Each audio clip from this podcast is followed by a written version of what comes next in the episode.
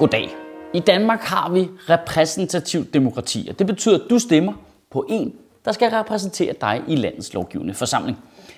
Men siden nytår har vi haft en lille fli af direkte demokrati, fordi nu kan man lave borgerdrevne beslutningsforslag, hvilket vil sige, at øh, du kan stille et forslag, og hvis det får 50.000 underskrifter, så skal det behandles i Folketinget. Og hvis du så i øvrigt gik rundt og troede, at det var vi som danskere voksne nok til at kunne håndtere, så kan jeg melde dig, det er nejer. Seriøst, nu har jeg siddet og læst de der forslag, som folk har skrevet inde på borgerforslag.dk. Og vi, altså, vi er bare lige nødt til at gøre os bevidste, hvad der er, der foregår. Vi er lige nødt til at være bevidste om, at lovforslag, som for eksempel forbud mod elefantræs, altså det der, hvor to lastbiler overhandler hinanden på motorvejen, Risik, det, det forslag, det risikerer at komme i første behandling i Folketinget, så ryger til udvalgsarbejde, så ryger tilbage til anden behandling i Folketinget, hvorefter det ryger til afstemning i landets lovgivende forsamling. Vi er jo under ingen omstændigheder voksne nok til at kunne håndtere det, når vi bare skriver lovforslag ind mod ting, der er lige foran os, som irriterer os. det er simpelthen for mit, mit, mit favorit lovforslag, det er klart uh, lovforslaget afskaf karakterer-systemet, hvor karakterer er stadig forkert. Jamen, vi burde jo selvfølgelig have kunne forvente, at de fleste af lovforslagene er som taget direkte ud af, i øvrigt mener jeg. Det, det, det, det, det er ikke noget, jeg finder på der. Der er flere lovforslag, der er skrevet med caps lock. Det kraftede var fantastisk, altså. Også nogle af de lovforslag, det går allerbedst for, det er øh, legalisering af cannabis, det er øh, afskaffelse af hundeloven og afskaffelse af sommertid. Altså, vi har det simpelthen for godt i det her land. Nu har vi skulle høre på det der med politikerled i overvis, og ej, og det er helt forfærdeligt. Og så det er det bedste, vi kan komme op med, eller hvad?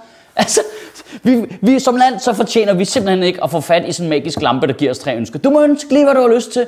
Lige, hvad jeg har lyst til. Ja, du kan stoppe korruption, du kan hjælpe de svage, du kan straffe de onde. Ved du hvad? Så kunne jeg godt tænke mig en kamphund, så kunne jeg godt tænke mig at ryge knokkelskæv, så kunne jeg godt tænke mig at sove længe. Hvad?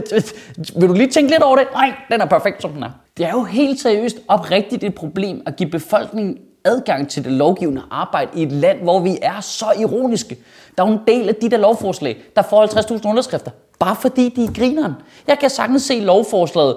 Man skal ikke miste synet, når man er 65 år, fordi så får man ikke nogen hjælp af kommunen. Få 50.000 underskrifter. Fordi de fleste af jer synes, det er ret grineren, at det virker til, at folk bare har skrevet problemstillinger ind, der udelukkende omhandler dem selv. Bare for at se folk nede i Folketingssalen skulle behandle. Ja, så er vi nået til lovforslag nummer 00171. Hvorfor er der ikke flere kold øl i kassen, Henning? Altså, når man ser de der borgerforslag, man har bare lyst til at gå direkte ind og lave borgerforslaget. Afskaf borgerforslag nu. Der, der er selvfølgelig regler øh, for, hvilke borgerforslag man kan stille, så det ikke er alt harpenguttet, øh, der rører igennem. Øh, for eksempel, så må et øh, lovforslag ikke være chikanerende. Ja, sorry. Jeg kan godt se, at de fleste af jer var allerede gået i gang med at gå ind og indtaste Esben Lunden Larsen, skal jeg gå rundt i bare røv hver gang han har snydt nogen. Det kan man desværre. Der er også en anden regel. Øh, den, øh, øh, de lovforslag, man laver, må ikke være i strid med grundloven, hvilket faktisk er super fejl, fordi hvorfor skal der være større krav til de forslag, som vi stiller som borgere, end den, som politikerne laver? Det skal de ikke tage sig af. Det synes jeg er super fejl. Og, der er, og, det, prøv, og det, jeg skal heller ikke skyde det hele ned, der er jo også gode lovforslag derinde. For eksempel lovforslaget om en øh, øh minimumsaldersgrænse på 18 år for omskæring af børn af alle køn, som indtil videre kun har 17.918 underskrifter, hvilket er alt for lidt. For som vi plejer at sige her i Sjøtministeriet, hvis din Gud interesserer sig for dit barns tissemand, så skal du finde dig en ny Gud, der har en ren børneattest. Og så er der det første borgerforslag, som faktisk har fået de 50.000 underskrifter, som er påkrævet, nemlig øh, borgerforslaget om at afskaffe uddannelsesloftet. Og nu bliver vi sgu nok lidt uvenner, for det synes jeg faktisk er problematisk. Øh, fordi det er jo et økonomisk forslag. Altså man lavede jo uddannelsesloftet for at spare 300 millioner kroner i et budget, og det blev regeringen og Socialdemokratiet enige om. Og så kan vi øh, sagtens være enige om, at det var det mest retarderede sted, de kunne spare penge. Det var fuldstændig idiotisk, men det ændrer jo ikke på, at hvis man afskaffer uddannelsesloftet, så mangler de 300 millioner kroner det budget, og hvem skal så finde ud af, hvor de penge så kommer fra? Er det de 50.000 underskrivere, der skal blive enige om det? For det kan da godt gå hen og blive en lang fredag, det der var, umiddelbart. Altså, vi skal, vi, vi skal lige huske på, at hvis vi bruger borgerforslag til at micromanage politikerne på samme måde, som vi er trætte af, at de micromanager kommuner og hospitaler og uddannelsessystemet, så er vi jo ikke en pind bedre selv. Så derfor har jeg besluttet, at vi her i Sjøtministeriet også vil gå i gang med at lave borgerdrevne beslutningsforslag til Folketinget. Øh, og tro det eller lad være, men vi har faktisk tænkt os at prøve at tage det en lille smule seriøst. Øh, så det bliver ikke bare one-liners, jeg går ind og taster ind, ind på borgerforslag.dk. Selvom det er fristende at bare gå ind og skrive, øh, det skal være påbudt for politikere at gå i lige så små sko som deres politik. Bare for at se, at de fleste af dem går rundt sådan, au, au, au, au, au, au. De første to forslag, vi arbejder med i Sjøtministeriets øh, borgerforslag, det er først kædeansvar i forhold til politiske donationer, så politikerne ikke kan omgås gennemsigtighedskravene i donationsreglerne ved at lave øh, erhvervsklubber eller foreninger, der donerer pengene. Så vi simpelthen kan se, hvor pengene politikerne får, de kommer fra.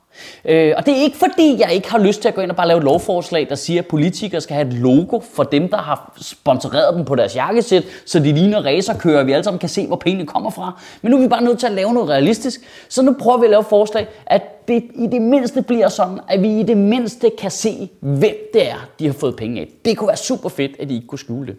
Og så tænker jeg også personligt, at det er ved at være tid til, at ombudsmanden skal have noget mere magt. Øh, politikerne laver ikke andet end at stramme straffen for alle andre i samfundet end dem selv. Straf, straf, straf. Det er islam, det er straf. Konsekvens, det skal have konsekvens, det skal have konsekvens. Undtagen, når det gælder dem selv. Der er ingen konsekvenser for politikere, hvis de bliver taget i at lyve eller snyde. Så vi tænker, at eventuelt skal ombudsmanden have en form for riffel. Det er ikke det, vi mener. Ombudsmanden skal kunne have noget lidt mere firepower til at straffe politikere med. Det kunne være super fedt. Og så laver jeg i øvrigt også lige en sidste presballon til Christiansborg her, hvis I sidder og kigger med. Kan I ikke til at få kigget på den der offentlighedslov snart? Fordi ellers så kommer vi sgu at gøre det for jer. Ikke også? Hvis du har lyst til at følge med i Sjøtministeriets arbejde omkring øh, beslutningsforslag til Folketinget, så kan du lytte med i Sjøtministeriet podcasten. Den kan du finde på iTunes eller på Podbean, og ellers så skal jeg nok komme og fortælle dig mere om det her. Kan du have en rigtig god uge, og bevare min bare røv. Jamen, det kan godt være, at jeg bliver lidt elitær her, men kunne man ikke have kamufleret stedet, man kunne have lavet borgerforslag? Hvorfor kalder de det borgerforslag.dk? Så kan alle jo finde det. Altså, hvad med at kalde det illuminati.dk? Eller, du ved, bare et eller andet, du ved, lige så du lige skal. Lige sortere 10% fra. Det var Budgetministeriet lever af dine donationer. På tier.dk kan du oprette et donationsabonnement, hvor du giver lige præcis det beløb, du har lyst til. Og så kan vi lave flere interviews på Nørrebro Teater, flere taler, sende Sofie Flygt mere på gaden. Og hvis ikke du gør det, så er du en big and shows.